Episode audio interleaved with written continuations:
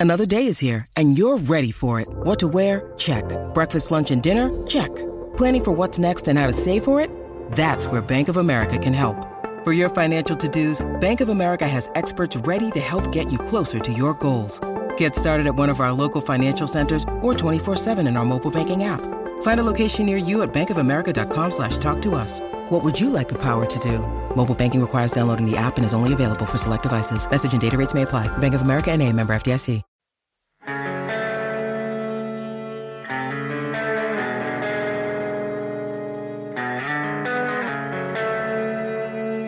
Hey everybody, welcome to Performance Anxiety, a proud member of the Pantheon Podcast Network. I'm your host, Mark.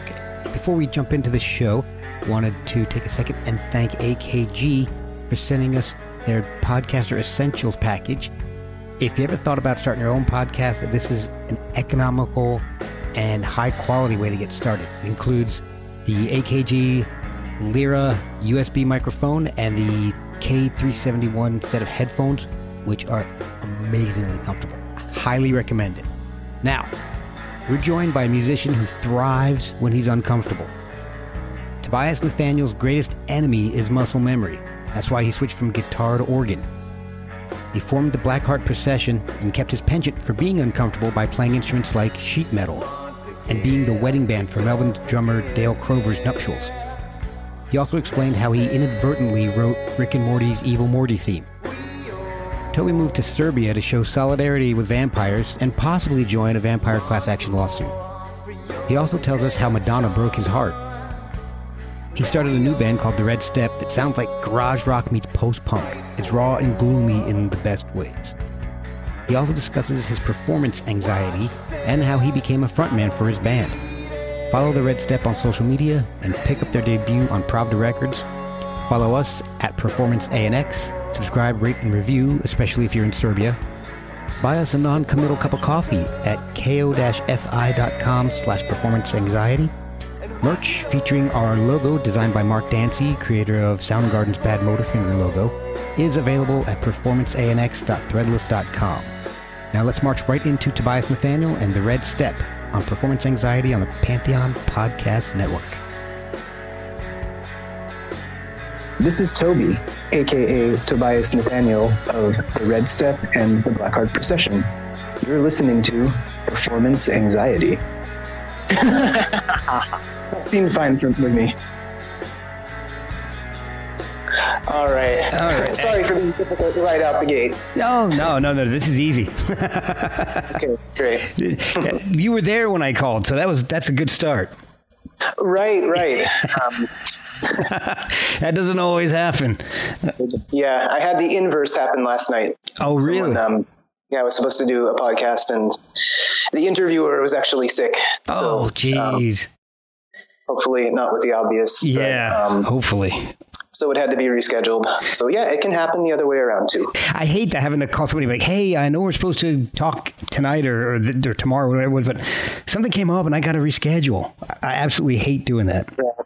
Yeah, yeah. I mean, although life is life, and sometimes these things happen. Exactly. And uh, just about everybody I've had on, if I've ever had to do that, which has only been a few times, they've been very understanding. So, Good. so I've, been, I've been really fortunate with this podcast. So, Yeah, awesome, awesome. all right, so thank you for joining me today. This is uh, you're the first person from uh, Serbia that I've ever had on. So that's Really? yeah.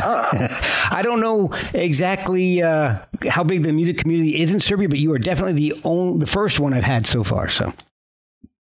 Okay, great. I'm sorry. Have we started recording? Oh yeah, I mean, I, I kind of we just kind of roll into it a little bit. It's it's more conversational than anything. Um, Sure, sure. So the first thing I like to find out from from people I have on is how you got into music in the first place. Was it something that you were doing as a kid? Was were you listening to a lot of music? Was there a lot of music in the household growing up? Yeah, so for me, it kind of started pretty early on with, um, I, I must have been around five or something, and we had a, an eight track tape player, if you remember that. Wow, yes. So uh, I would sit there with headphones on and listen to primarily uh, Pink Floyd, Dark Side of the Moon, The Wall, and Yes, actually. Oh, nice. Man, uh-huh. that must have been on the eight track. That must have sucked because on the longer tracks, didn't you have to flip over to the different side of the, the eight track in like in the middle of a song sometimes? You know, I don't remember. It would be funny to you know to see. That's you know track down and, and existing. Uh, if eight track player and that? Yeah, if I could find like an eight track copy of Relayer, that would be a that'd be a good test right there. totally. yeah, but I don't recall. I don't recall there being some kind of break in the, in the music. Or, could have been. yeah. So, you, did you start on guitar originally? Yeah, so let's see. It's kind of weird. Um, my parents bought me. Uh, I'm left-handed, so my parents bought me a left-handed ukulele. Oh wow! I didn't know there was such a thing. Yeah, I, I guess there are. Wow. and so yeah, I uh, kind of goofed around with that for a bit, and then later I had the like Sears special little junky electric guitar with amp. I don't even know. Do people even know what Sears is anymore? I don't know because it's. I know all the ones around here. I'm in uh, Winchester, Virginia, and all the ones around here have closed. I right, think they're right. Not, bankruptcy now, aren't they? I think they close everything uh, at this point. Well, I haven't seen one for a while, so that's definitely a possibility. Yeah, you yeah, you, Walmart. I, Walmart. there you go. The, the equivalent, the modern day equivalent. right. So yeah, the, this this is a guitar and amp combo thing, little cheapy uh, sort of setup, and I don't know. I, I played around with that for a bit and kind of lost interest, and um, then later, this was, well, I think I was like 14, uh, I heard uh, Master of Puppets oh. on vinyl for the first time. And that was like completely eye opening. It was like I had never heard music before. Wow. And actually, previously, I sort of, I never really understood the music my friends listened to. I would hear it and I would go along with it because I guess I was supposed to like it. uh, really? You know, we're having fun doing stuff and, you know, skateboarding or whatever. I'm like, okay. Um, but yeah, hearing that album sort of really opened my eyes to oh, man. what was possible. What were they listening to that you weren't really getting into? Oh, just the, the, usual fare, like you know, mainstream radio or even local local radio stuff. Yeah. It just you know, it, it, didn't. I don't know. It just didn't really connect somehow uh, okay. up until up until that moment. That was the, the defining moment of like, oh, music can be this. Like it can actually affect me. Is that when you decided you wanted to start playing in a band? It was when I uh, picked up guitar again, okay. and so um, I got some sort of something a little more decent and right-handed uh, this time. Uh, and yeah, so I kind of launched onto this into this path of uh, thrash metal, and which was my kind of first first real like kind of musical love. Okay, so were you? Uh, when did you actually start playing out? I know I, I saw some of your first releases were with the band Struggle. Was that right? Right. Was that one of your first bands, or was that uh, a couple bands down the line? Yeah. So the story with that band, that was when I would have been about seventeen. Okay. Um, when that album came out, or maybe eighteen.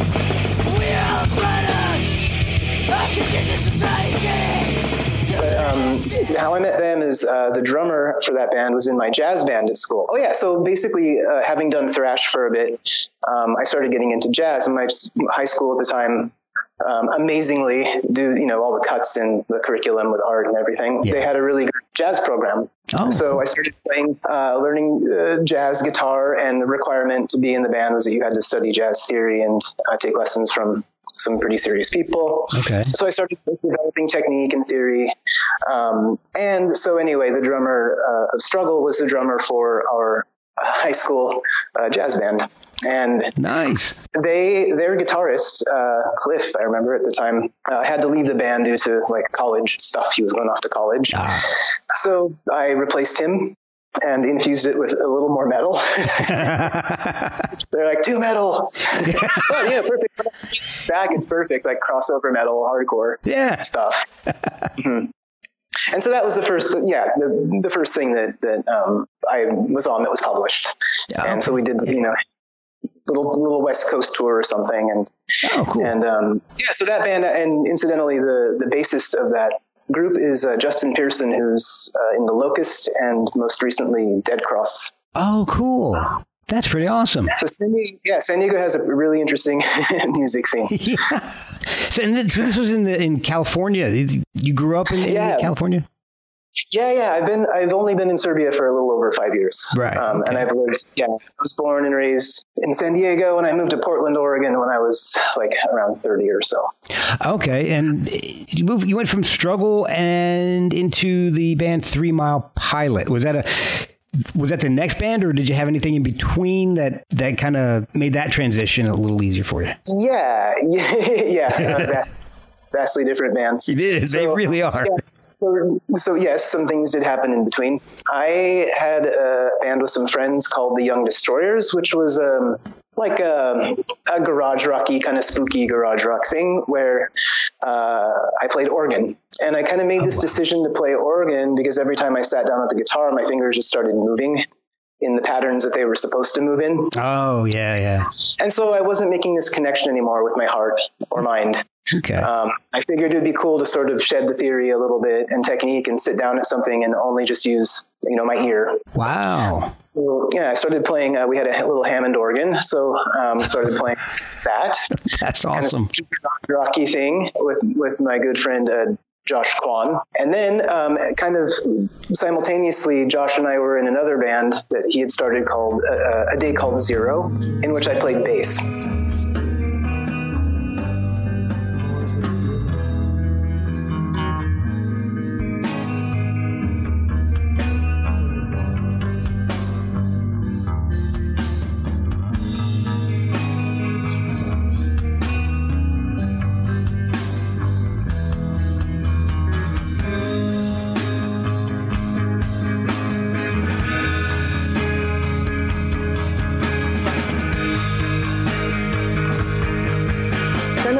To step away from the guitar a little bit and experiment with other instruments and just other ways of doing things and look, trying to look at music as as a whole rather than you know just i'm a guitarist and yeah. like to remove that identity and kind of look at music differently so those two bands happened and how i ended up joining Three Mile Pilot was they had already existed for a long time okay. Um, they're popular band in San Diego, and had just been signed to Geffen Records. They had finished an album and were looking for, they're always a three piece, but they were looking for someone to do um, like additional parts to play the parts they had written that were like organ and, you know, some the bass and even drums on stuff. So okay. as an instrumentalist, uh, like I kind of fit.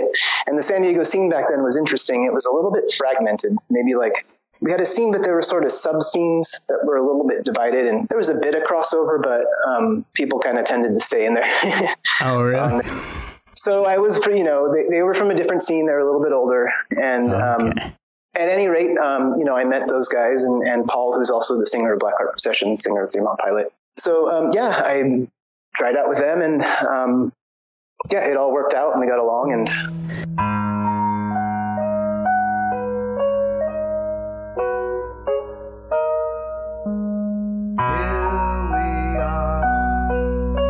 Stuck by this river, you and I, underneath the sky that's ever falling down, down, down, ever falling down. When you start playing organ, you're just going by feel. You're not taking any lessons. You haven't taken piano lessons or anything like that. You're just trying to jumpstart your creativity by doing it on on your own. Yes, and oh, I actually, wow. in fact, I really like for things to be uncomfortable for me on piano. I still, even though I'm sort of considered to be a pianist, right? Primarily, it's never comfortable for me. Wow. Especially if first, once I get a handle on the song itself, um, it becomes easier. But I never wanted to feel cozy.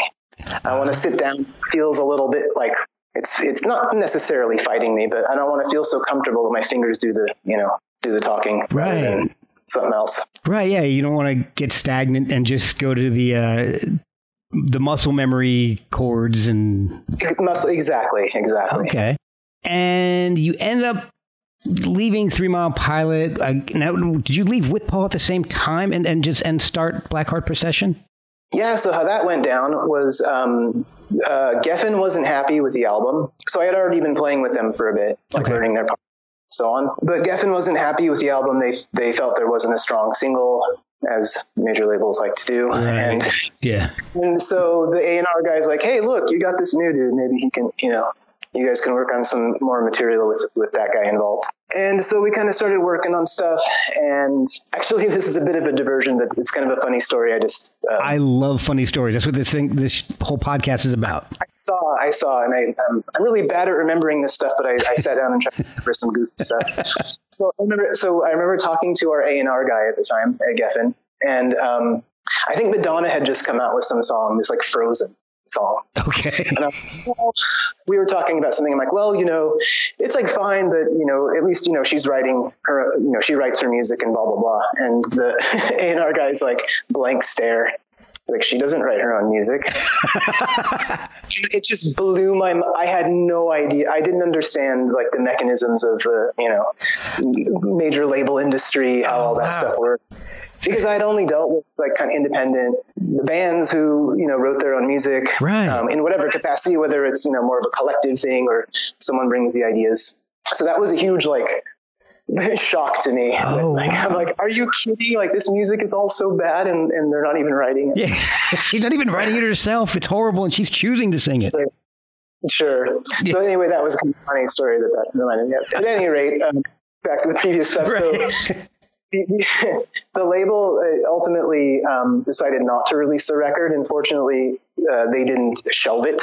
They gave it back to us. Oh wow. And it was ultimately released with a, a few new tracks um, with me on them through Cargo Records in San Diego. And at the time, so what basically happened with Black Art is we were kind of under the thumb of this, like, you know, major label machine Yeah. expectations that they had, like they like to do. This Yeah. band is awesome. Let's get a hold of it and change the shit out of it. so Yes. it sucks. Exactly. So I think we were all pretty like frustrated with that situation, and uh, Paul and I were living together at, at at the time, and we we decided like, look, let's let's do some stuff where there's no restrictions, and let's be as weird and, and creative, you know, do do what we want, and you know, not even tell each other no to our ideas, and so that's and, and oh, and at the same time, we we had just broken up with our girlfriends, and Oh, uh, so we were all you know, gross and, and depressed, so we decided to do this thing and kind of make fun of this of this sadness. Okay. Do it in a kind of a tongue in cheek way. Oh, I think people think that we're really super fucking morose. But Yeah. like, we're really not. and especially when you deal with so often, what's the right word? Like interacting with these kind of feelings and uh, considering them and then expressing them, it's cathartic. And, you know, a lot of people keep those things bottled up inside. And, Yeah. you know, I think that that can alter their, you know, mood and behavior. Oh, for sure. So you guys were basically approaching the music in an improv type of way, where it's it's yes and. So somebody brings in an idea, and you're like, yes, and we'll do this. Sure, sure. It was, I mean, of course, with some minor tweaks, and those minor tweaks became larger tweaks later. But the idea is let's just, you know, do something, have fun, do something creative, and, and really try to, to allow each other the space to do the things that we want to do. Okay. And primarily, and for the most part, it did. And one thing that I did learn from um, the major label experience was uh, songwriting in terms of song structure and arrangement. Okay. Um, one of these previous bands I was in, we had, you know, these 10, 15 minute songs. yeah. And that experience, whether it was direct or indirect, kind of taught me that, um, you know, the, the song should just say what it means. Like it doesn't need to go on for, doesn't need to go on for 10 minutes if there's a couple, you know. And then some people, some people actually have three songs and they don't realize it and they turn it into one song. Ah, okay. I, I know what, it exactly what you're saying. Yeah. Yeah. So anyway, I think that was valuable. However, however it occurred, but that's kind of when it occurred, and it sort of changed my approach toward toward songwriting and, and song structure. And you're playing piano in Blackheart Procession, but I've, I also noticed that you also play sheet metal. so the way Blackheart works, uh, I I would be the multi instrumentalist, but primarily piano, Right. which is what I mostly play live. But when we do the recordings, it's pretty much whatever. Oh man. So on on some songs, like I might play drums and piano and organ, and bass, uh, even some guitar. Paul will do, who's a singer, um, you know, plays guitar, but we also experiment and let each other experiment. And he, he plays a musical saw. So, oh, that's um, awesome.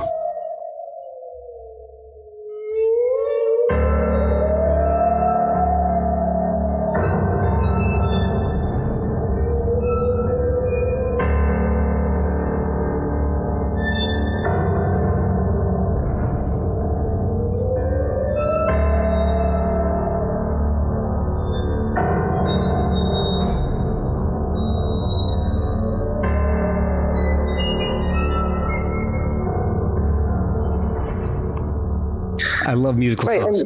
yeah, yeah, it's great. Great spooky theremin Exactly. The creepy sci-fi sound. Exactly. The name Blackheart Procession is that based on uh, the breakup of the girlfriends and and the uh, dealing with those feelings? Yeah, exactly. It's kind of like representative of, of, of the mood. And, and again, this thing is pretty, is kind of tongue in cheek, and I don't think people always because it is pretty dark. But if you listen to lyrics, for example, Paul will put things like heart in every title of the song on the first album. Right. There's, there's like little markers, little little roadmaps there if you want to see it. It's it's like overtly, deliberately, you know. Oh, so sorry, me. Right. I lost track. Uh, you're asking. Oh man! Oh, I, the name. The yeah, name. yeah. I almost forgot too. I was just enjoying the stories. Great. Uh, I was worried I'd be too boring or not have enough to say. Oh God, um, no, no, no, no. yeah, so the name actually is another like it's representative of, of the kind of collaborative thing between Paul and I. He came up actually with the Blackheart part, and I came up with the procession part. Oh, and it just sort of he's like Blackheart something like a group of people moving blah blah blah and then like like a funeral procession. So it all works. It all works. Something people moving? That's that's awesome. You mean a procession? Yes. That's people so, moving in a somber and, and, and you guys you know you you put out several albums you you toured and you, i mean you're still based in the san diego area at that point Ah, uh, well, let's. Or the, the Portland. Then. Yeah. So what happened is, I think we had already released three albums, four, four when I'm by the time I moved to Portland. Okay. So I think that was 2004. I'm bad at numbers and dates, but the. but yeah, so then we made the decision to move, and for the first three albums we recorded at a studio, and we spent our advances on the recording studio. And for the fourth album, we decided to actually build our own studio. Oh, cool. And so the album previous was all done in San Diego. So we had the, um, the you know, the, the resources now to kind of do things on our own terms and also uh, have more people play because we were, had been recording in, in Seattle, actually Bothell at a studio called Bear Creek. Oh yeah, um, yeah. It's an amazing people. Um, yeah. So, but that like that ate our whole budget, and it was really hard to get additional people to to play with us. So Paul and I did most of the stuff and would maybe invite a drummer or um, a trumpet player or something, or someone who could do both or more. Uh, okay, okay. So that so starting the studio, and this was you know mostly kind of Paul's Paul's thing. He wanted to also do the studio for his his own purposes, like he wanted to record and produce and do stuff. I was never interested so much in, in because people tend to nerd out on the gear and they lose track of the like here's this great compressor and like here's this, this, and that. And it's like, well, yes. cool. I'm just trying to use my ears. you more you more feel and whatever it takes to to get what's in your head. It's super super important. And even these days, to take another diversion, I don't I won't touch an instrument until an idea is like pretty developed. Oh really? Wow. So I, I, again I have this like fear of, of the fingers ruining uh, something. Okay. okay. And yeah. so if a song, like for, for instance, right now I've got like two and a half of them in my head. And so they've been there. They've been there for a while, okay. and uh, they intend they intend to stay. But a few have come and gone, and I guess they you know didn't make the cut or whatever. Yeah. but I think something is strong enough and it stays there long enough. And if I know what it's supposed to sound like, you know, I, I won't make a mistake. with, uh, so you don't you don't really like to do a lot of experimenting before you start playing the songs in? That can that can work. Um, okay. for, me these days, no, not so much. Um, again, in the early days of piano, since it was such a new instrument, it was such a new thing for me. Every everything felt new. Yeah. and certain combinations of notes or chords or something would would kind of like, ooh, this is new, you know. Um, Yeah, yeah. the shapes that my fingers are making here make that sound. So, um, so yeah, but as I've you know developed as as a writer, and especially in the current situation with with Red Step and and stuff, I kind of tend to like ideas to be fairly developed in terms of like vocal primary melody, vocal melody, chord structure, chord changes, and some element of harmony Okay. and an idea. It's kind of like you. Uh, it's it's like I'm sure everyone has had songs stuck in their head. Like you have some oh, Rolling Stones song. and It's like you just can't remove it. It's like there, and it feels real. Um, that's what these things are like for me. Like so, it's it's like having a song stuck in your head, but it doesn't exist yet. oh, wow. So are, now, are you actually hearing that like the completed song, or is it just little, little fragments that you're try, trying to mentally tuck away to hopefully pull back at s- another point? Yeah, it well it depends. So Okay. um, because there are always you know whatever there are other band members and they they will have contributions in some way or Mhm. another. Sometimes if, if a thing is strong enough, like if there's like an organ line, I'll be like this is really important as a counter melody or harmony. It works with the directly with the vocal melody. But I like to leave some space for people to you know like com- compo- compose a part that works within the context that Oh, cool. So when did you hook up with Blonde Redhead? Blonde Redhead. So we were at the time Blackheart and Blonde Redhead uh, on the same label, and this would have been around Blackheart's third album. Okay. Um, and yeah, oh yeah, we actually like introduced them to Bear Creek. They like Oh, cool. recorded them many times. But um, so we, being on the same label, uh, we did some touring together, and um, you know, got kind of close, got to know each other, and uh, then they asked me if I would uh, fly up to Bear Creek to play piano on a handful of songs on their album "Melody of Certain Damaged Lemons," I believe.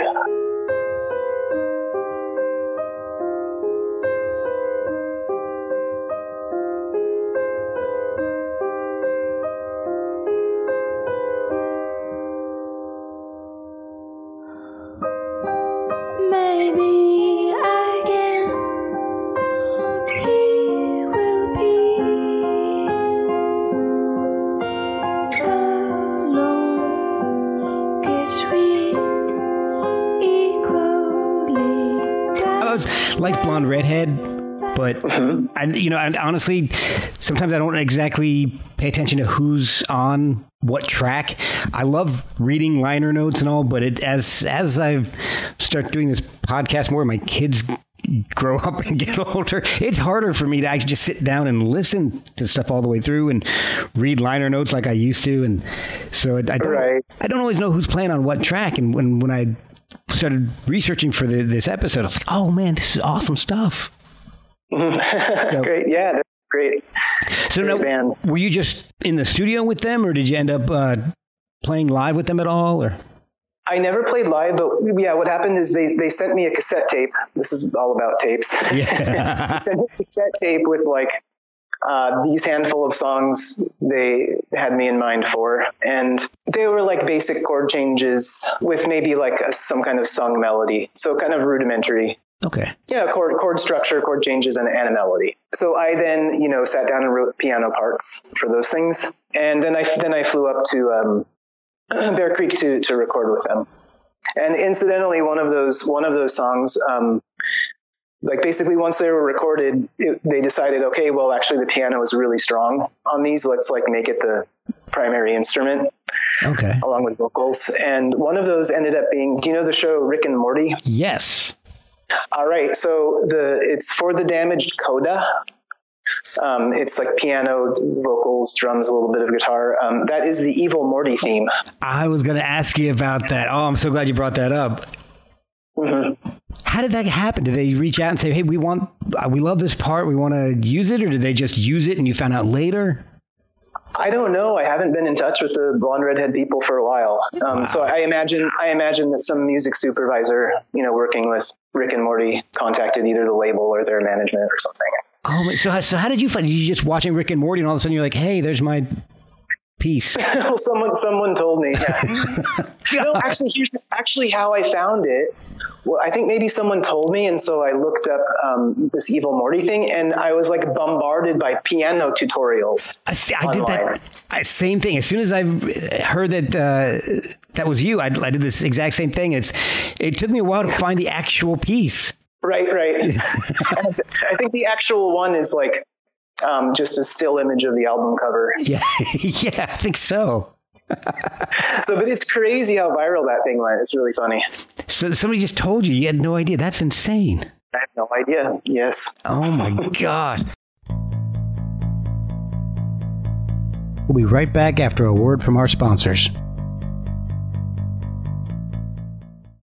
So, Black Heart Session, did you guys, is it on hiatus since with the last album? Because the last album came out in, what, 2009?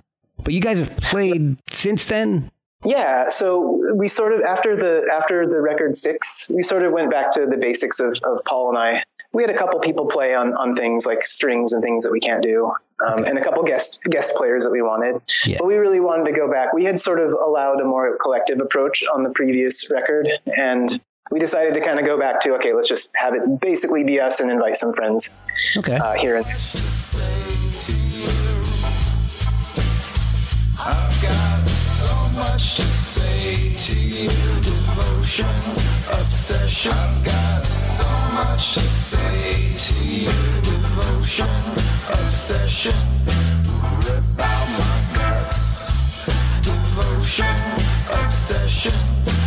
Rip out my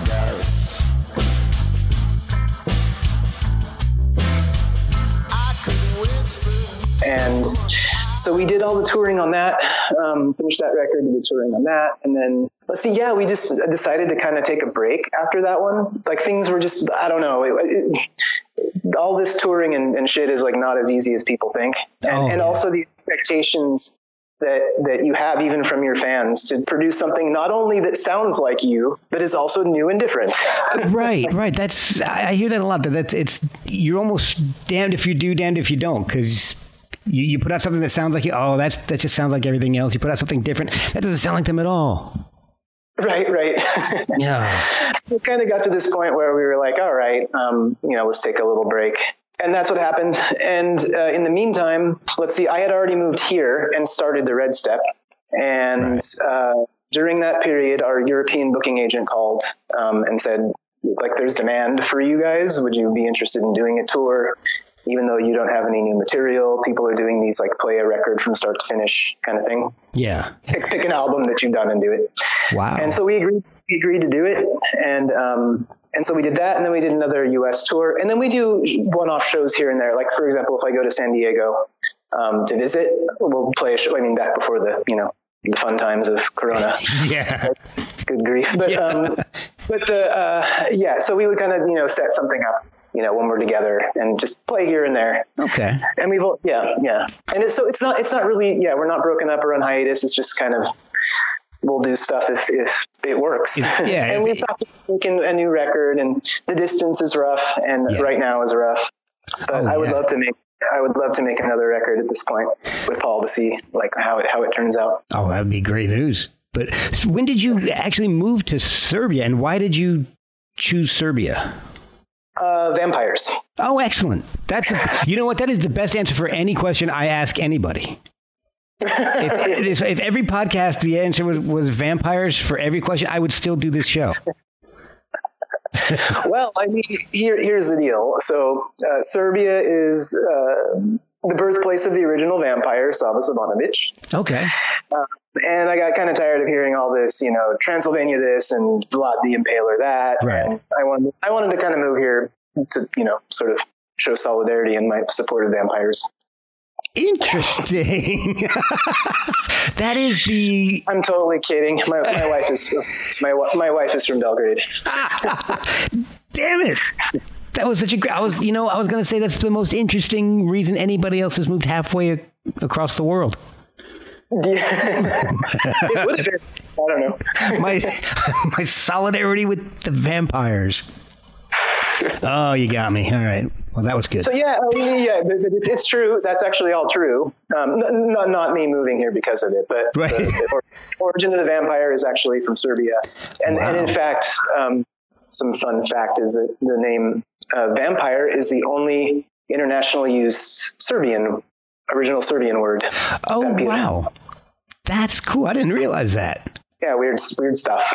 So, what is the uh, musical scene pre and mid COVID in Serbia? What's it like? Because you've been there since what? Uh, what what year did you move there? Oh, uh, over five now. Wow. Again, really exact dates. Um, but uh, yeah, so musical scene here. Well, there there are a handful of bands um, doing different stuff, this and that. I don't know. I wouldn't. I mean. I, wouldn't call it necessarily strong in terms of independent stuff. Okay. There are some mainstream things. There's there we have here what's called Narodnjaci. I know it sounds like neo-Nazi, but it's Narodnjaci. it's like the music, and so it's like because because Serbia was under the Ottoman Empire for so long, it has this like Turkish like Orientally vibe Okay. stuff, and it's usually played at what we have here called kafana. It's like um, it's like where a restaurant where people go and and they play that kind of music there. And so now they have this version. Some of the original stuff is is cool, like Yeah. the more folky versions, but they have this kind called tur- turbo folk, which is like got a, got a kind. Yeah, it's got this kind of electronic bent to it, and and it's I don't know, not not my thing. I've gotta. I'll So have to check that out. I gotta hear what that sounds like. Yeah, yeah, turbo folk. Terms, right? Maybe that'll be a, a top a YouTube topic like Blackheart Procession or Turbo Folk. I have to look that up. Turbo folks. So, so how did? So, but th- there's there's stuff here for sure. But I think that it's it's it's different here, and it's like I know a lot of bands. My friend Urosh and the guy who also does uh, live uh, sound for for Blackheart and Red Step, and, and was the actual uh, recorded and, and co-produced with me the Red Step album. Mhm. He had a great band. It was um, called uh, Threesome, and they were kind of like surf surfy. Oh, cool. Surf punk.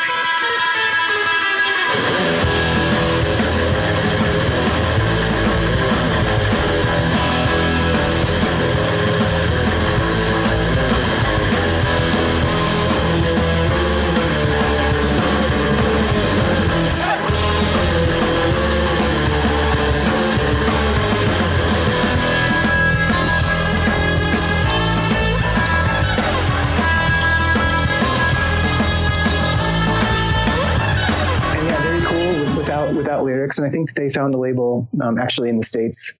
It's weird here, and I think that um, Man, for for anything to to kind of break beyond the borders, it would have to internationalize and have English kind of as a language Right. as, as the primary. Um, but I mean, yeah, there is definitely there's definitely a scene here, but I, you know, it, it could be stronger in terms of the alt alternative indie stuff. so right now it's Turbo Folk and Serbian Surf. yeah. Okay. But there are definitely people doing creative stuff here for sure. There's some great people doing great music. So how did you meet everybody that became the Red Step, and, and how did you choose the name? Was there a significance to the name? Because it sounds like there is.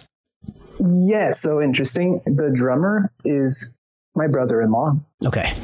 and uh, the bassist is my kum. This is a specific Serbian thing. It's like best man and godfather of your child combined Oh wow. deal. So the, he's was at our wedding as as a best man, and so has this title.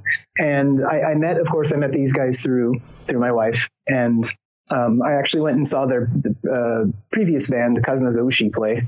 And I'm like, oh, these guys are actually great players. Like, Oh, um, and the keyboardist was also so I, I like inadvertently kind of stole the band away from the other from the singer of the Cosmo Zushi. I feel bad, but um, a little bit. So so that's how we all met, and and they uh, they're like you you know we know you're some musician guy. You should you know we should jam whatever and.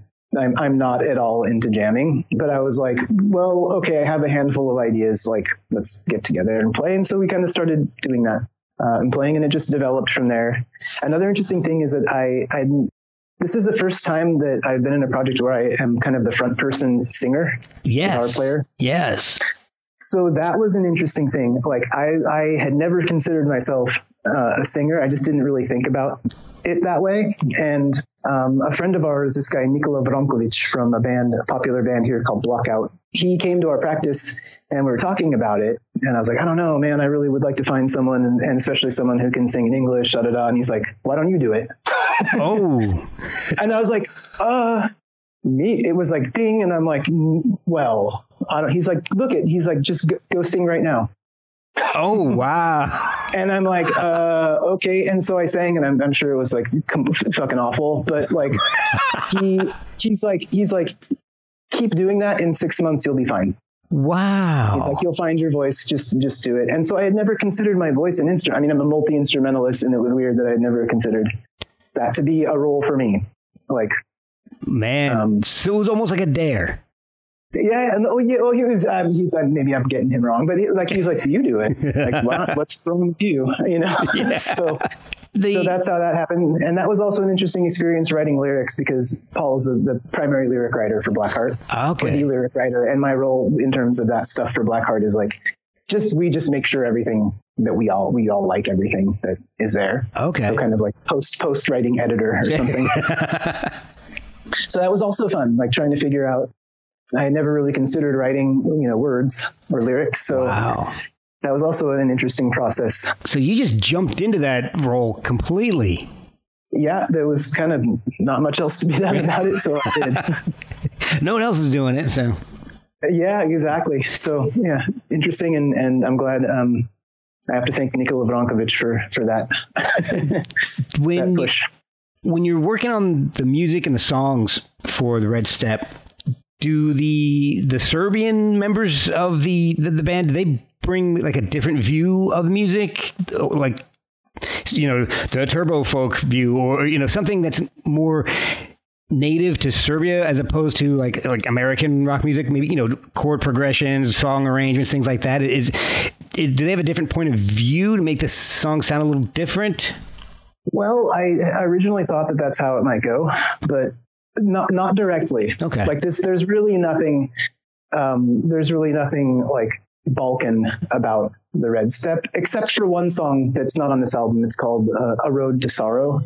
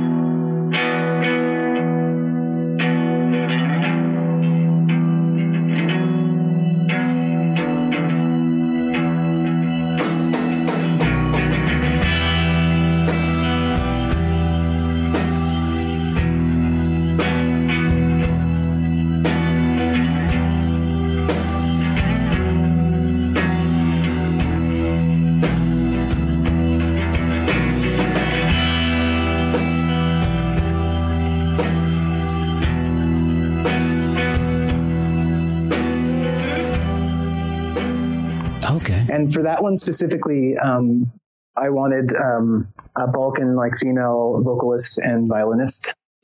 Ah. So that one that one does have it, but mostly no. And but if it does, if there is any influence, it's sort of indirect from like their perspectives. And of course, you amass like you know all kinds of different experiences and perspectives. Right. So, but not directly though. And no, so what is behind the name Red Step? Ah, okay, this is interesting. So of course, you know the name thing. It's it's always a, a, a you know battle. Nowadays, even more so, yeah. Ooh, hard to come up. Yeah, hard to come up with something simple, effective, and Not taken. whatever. They, exactly. so we were kind of, you know, thinking about it. And uh, my kum, this guy Rudy, who I mentioned before, Mhm. um, the bassist, he said he was talking about his son um, who was just learning to drive and went on his first drive, which would be something like jump in the fire, like.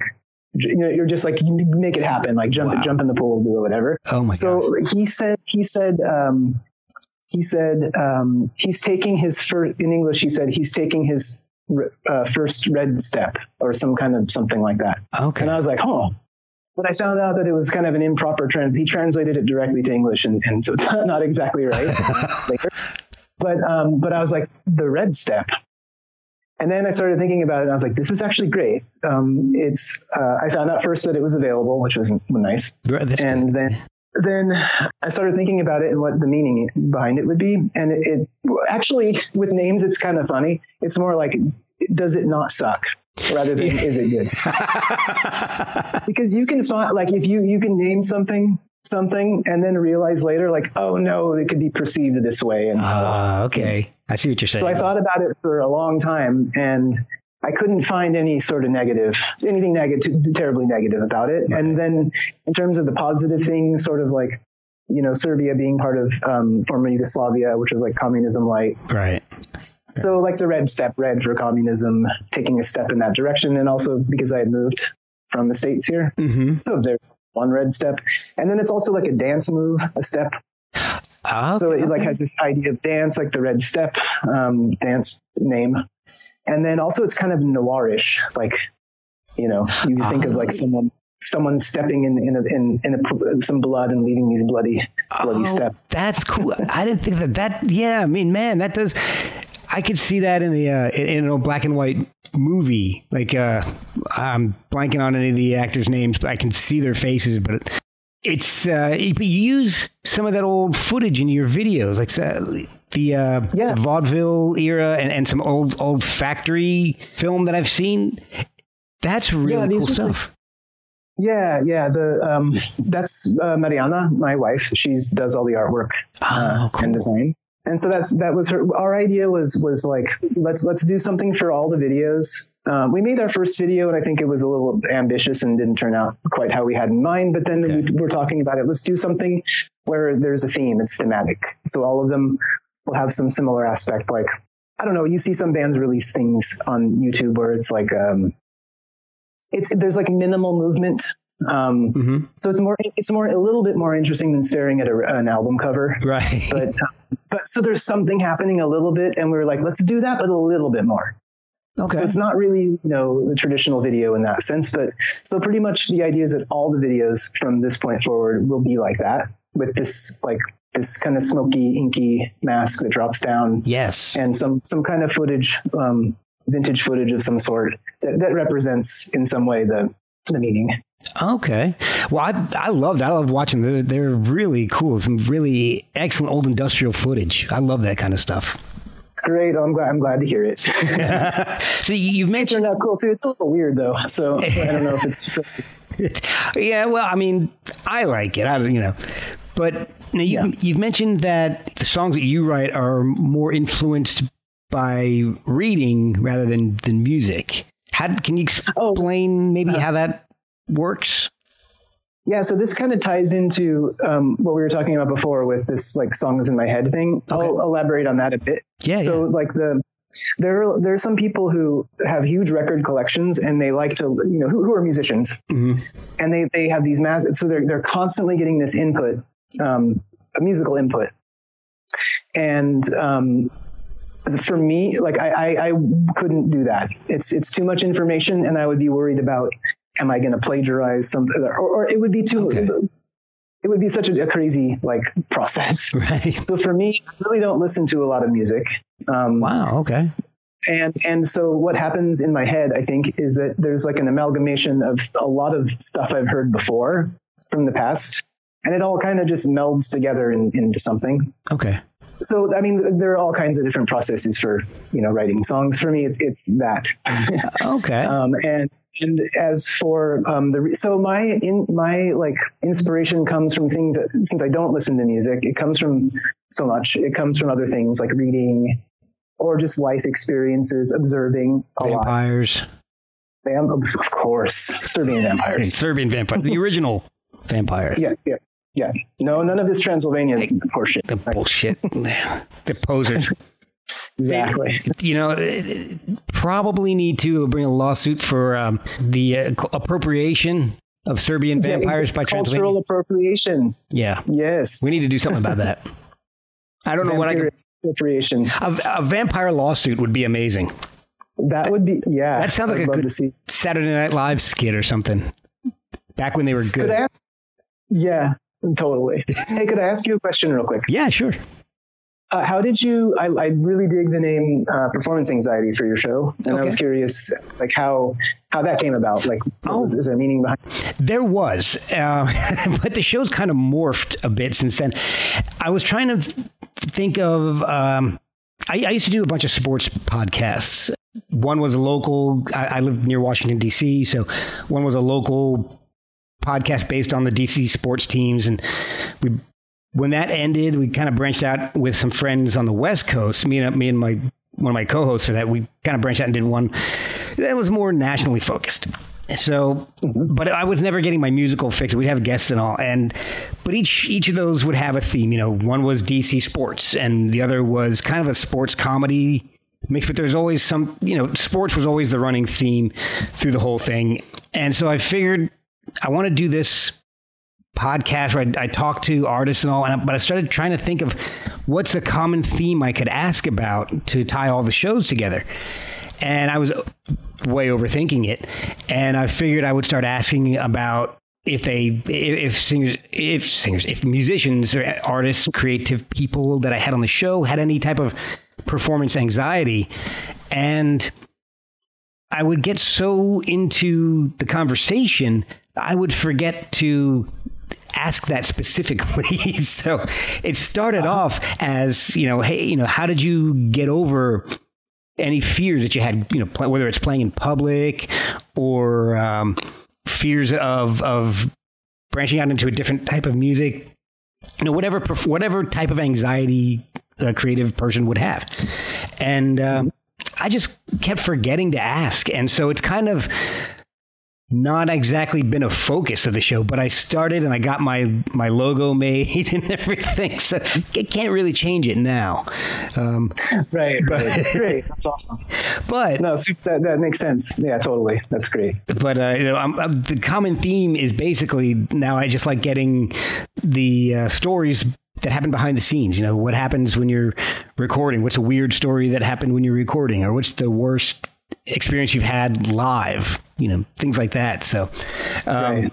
plus similar to to band issues, there's a million well more millions of podcasts out there and you got to find one that doesn't have a name you know, you, you, you got to find something with a unique name so it's it, fortunately that one was not taken and uh, that would that's that's basically how the whole thing came about Great. Well, congratulations. It's it's awesome. I see that you've done 150 ish of these things. yes Congrats. And oh thanks man cool, cool title, cool title or cool uh, name for the show. And I, oh, I mean, in the spirit of the show, I have a performance anxiety story. i am ready So, um, I al- first of all, I always have it.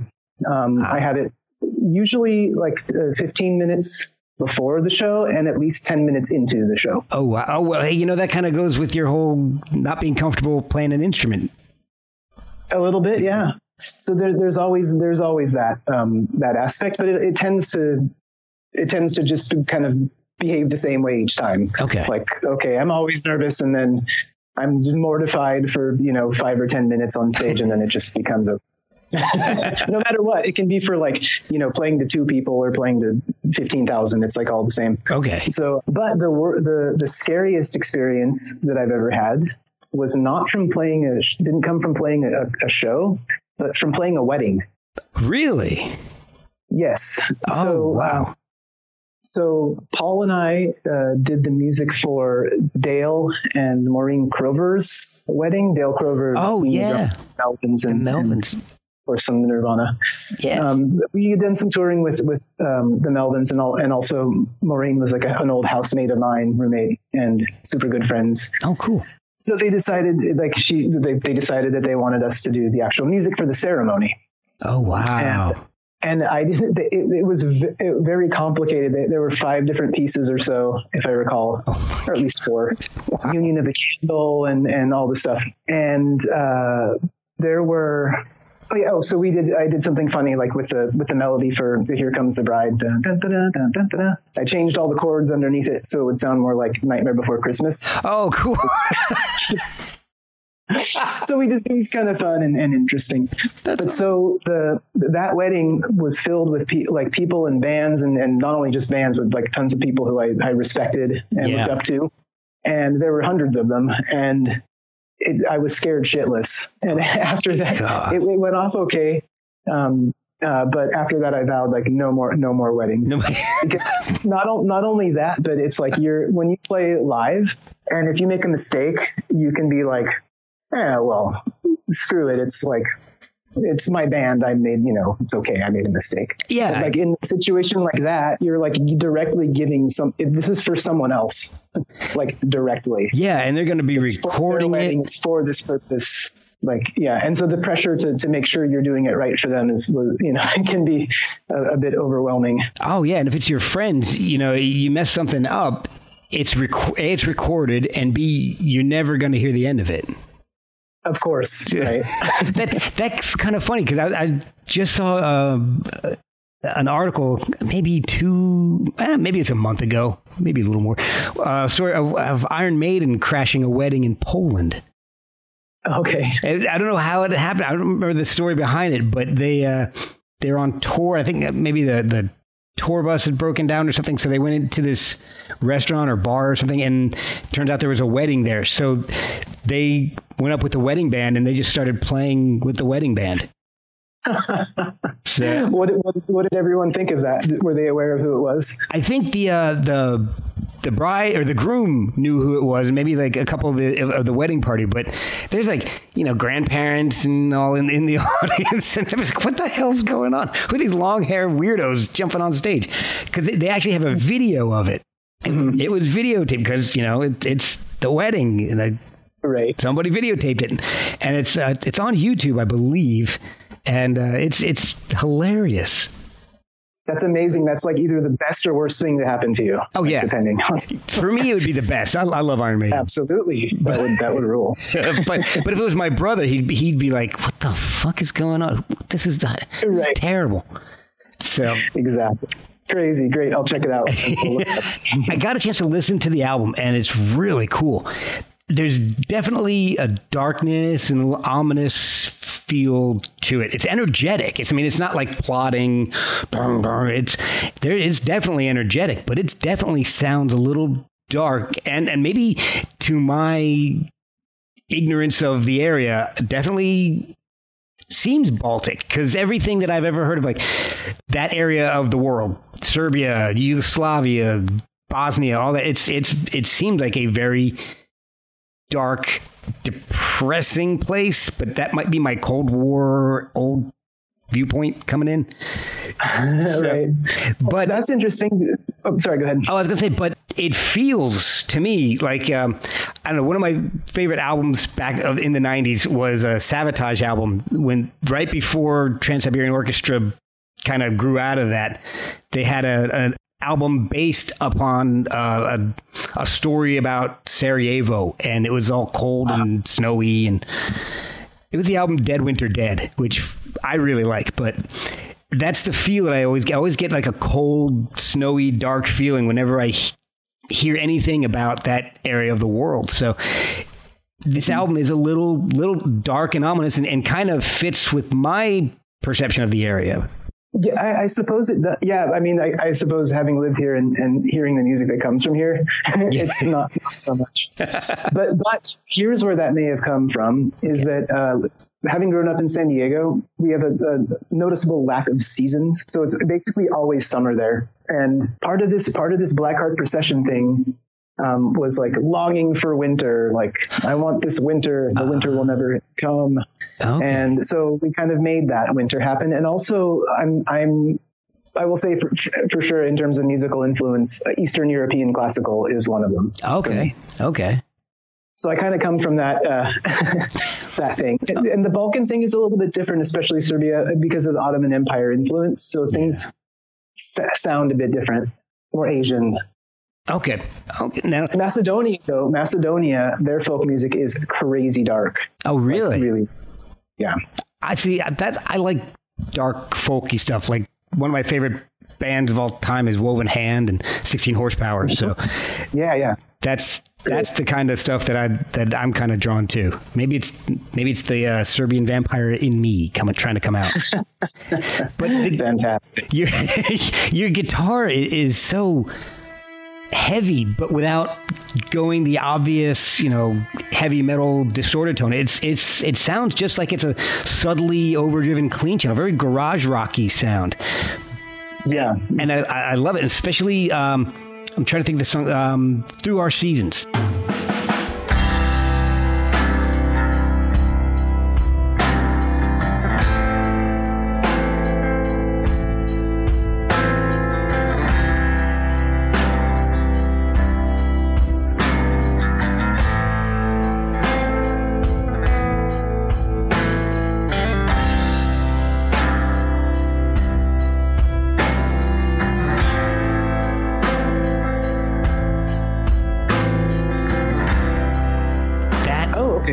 Cello on that is absolutely beautiful. Beautiful melody. Yeah. Yeah, and the the guitar tone on that it sounds a little bit like uh, Stevie Ray Vaughan type of tone to the guitar, where it's just slightly overdriven. It's just so. It's just an, an amazing track. I, I think it, through our seasons is my is my favorite track on the album.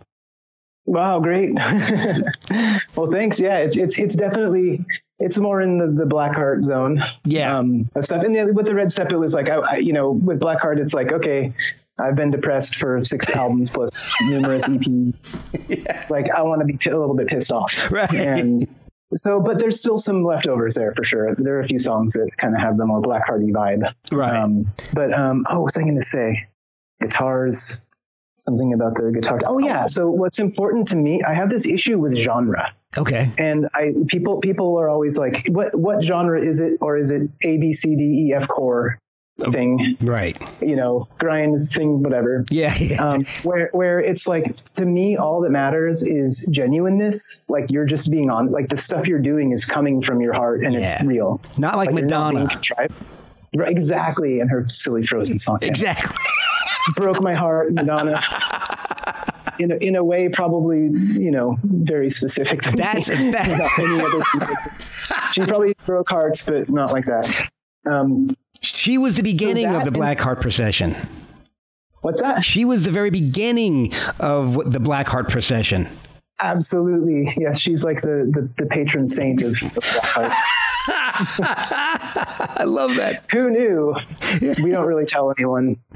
We're gonna have to cut that out. Okay, I'll, I'll, I'll you know what? I'll bleep. I'll just bleep her name out so that nobody knows, and it'll just be a, it'll just be in the uh, Black Heart procession lore now. There's somebody that was started it all. Who was it? Excellent. It was beep. Mysterious.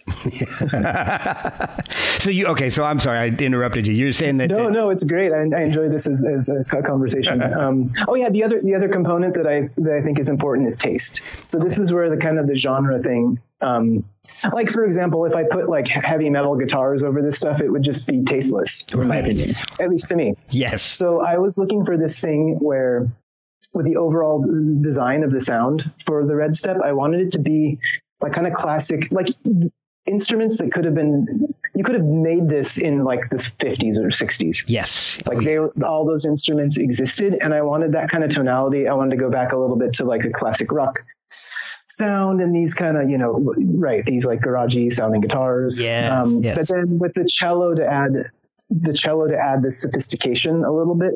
Okay.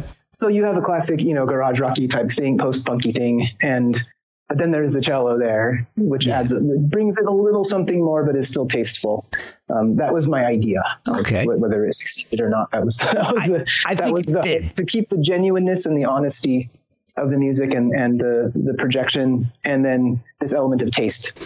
I think I mean it works perfectly on, on through our seasons, and uh, reset is just hmm. awesome too because that's that song is so heavy to me without using things like distortion and you know things that would be tasteless.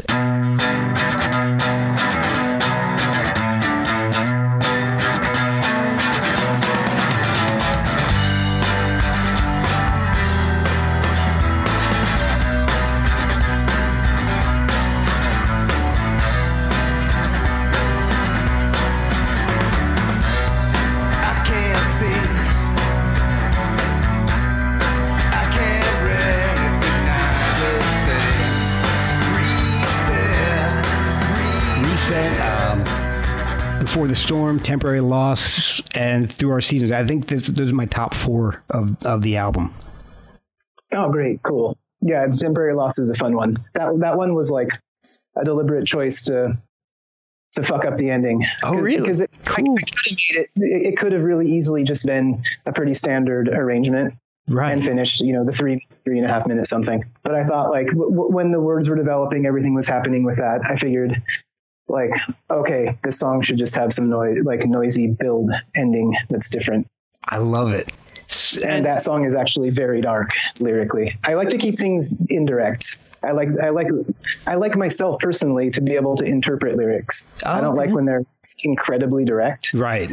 Right. So and, and I love when people when people are, argue over like the meaning of Beatles lyrics. It's like Yeah.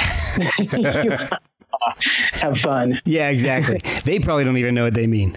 Exactly. God. Exactly. They probably barely remember did, them. yeah, they leave it they leave it open enough for people to you know kind of make the song their own. Yeah, exactly.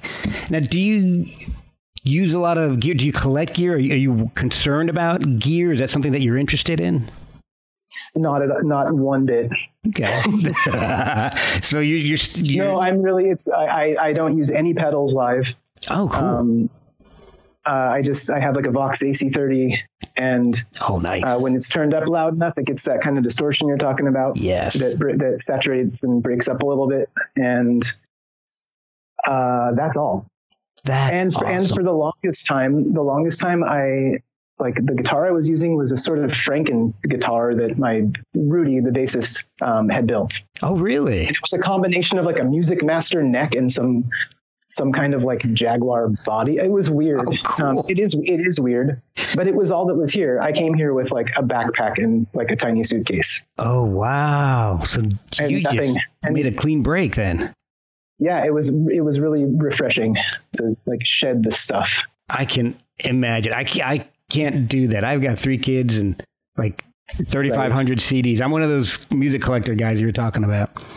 Mhm. So- no yeah but I'm no, not. it was, it was well, I'm in the process of, of, of uh, you know reacquiring a whole bunch of stuff.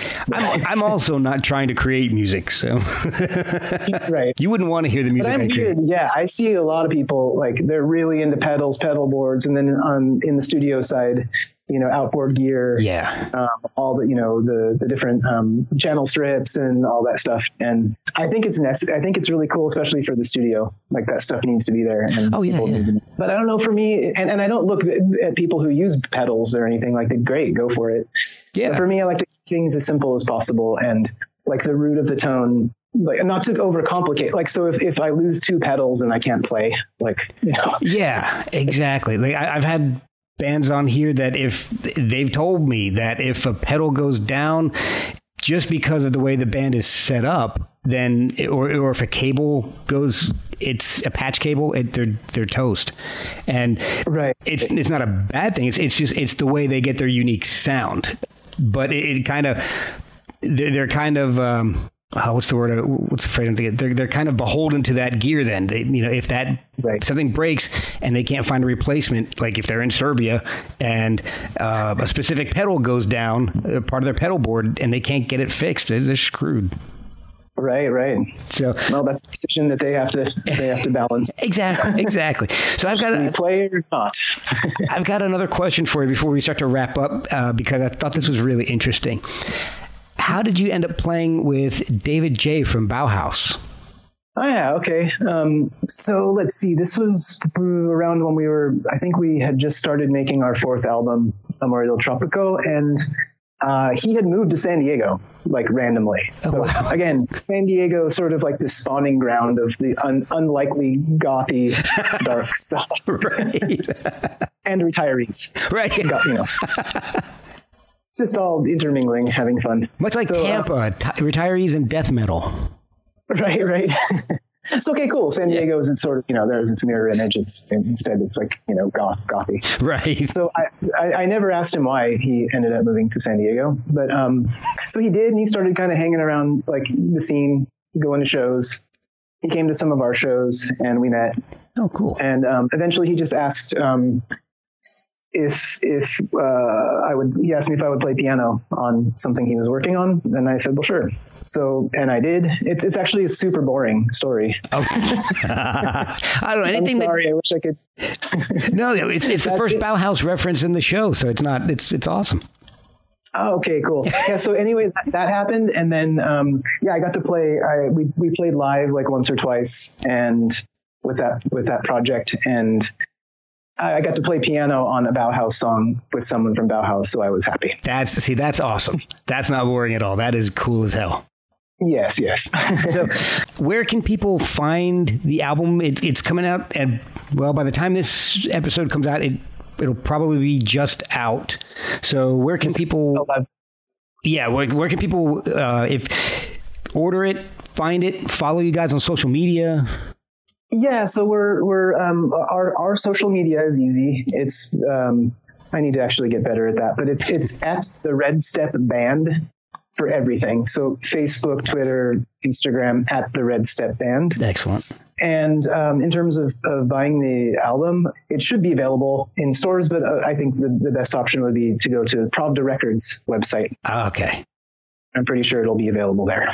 Perfect, perfect. Well, let's let's work together and promote the shit out of this episode. I want to have the number one podcast in Serbia. Uh, I I, th- I think that's doable. I'm going to start looking at my. I don't see. I'm not. A lot of people doing podcasts are big into the metrics, and I, you know, I'm no this this number of downloads and this many streams in this country and that country. I I don't know any of that crap.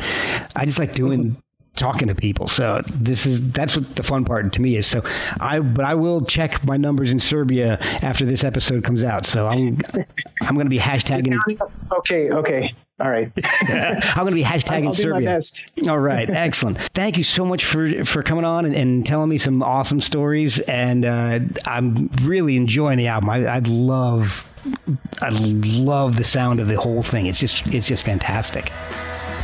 Awesome. Thank you so much, and, and thank you for having me on. It was it was a great discussion. I had a lot of fun.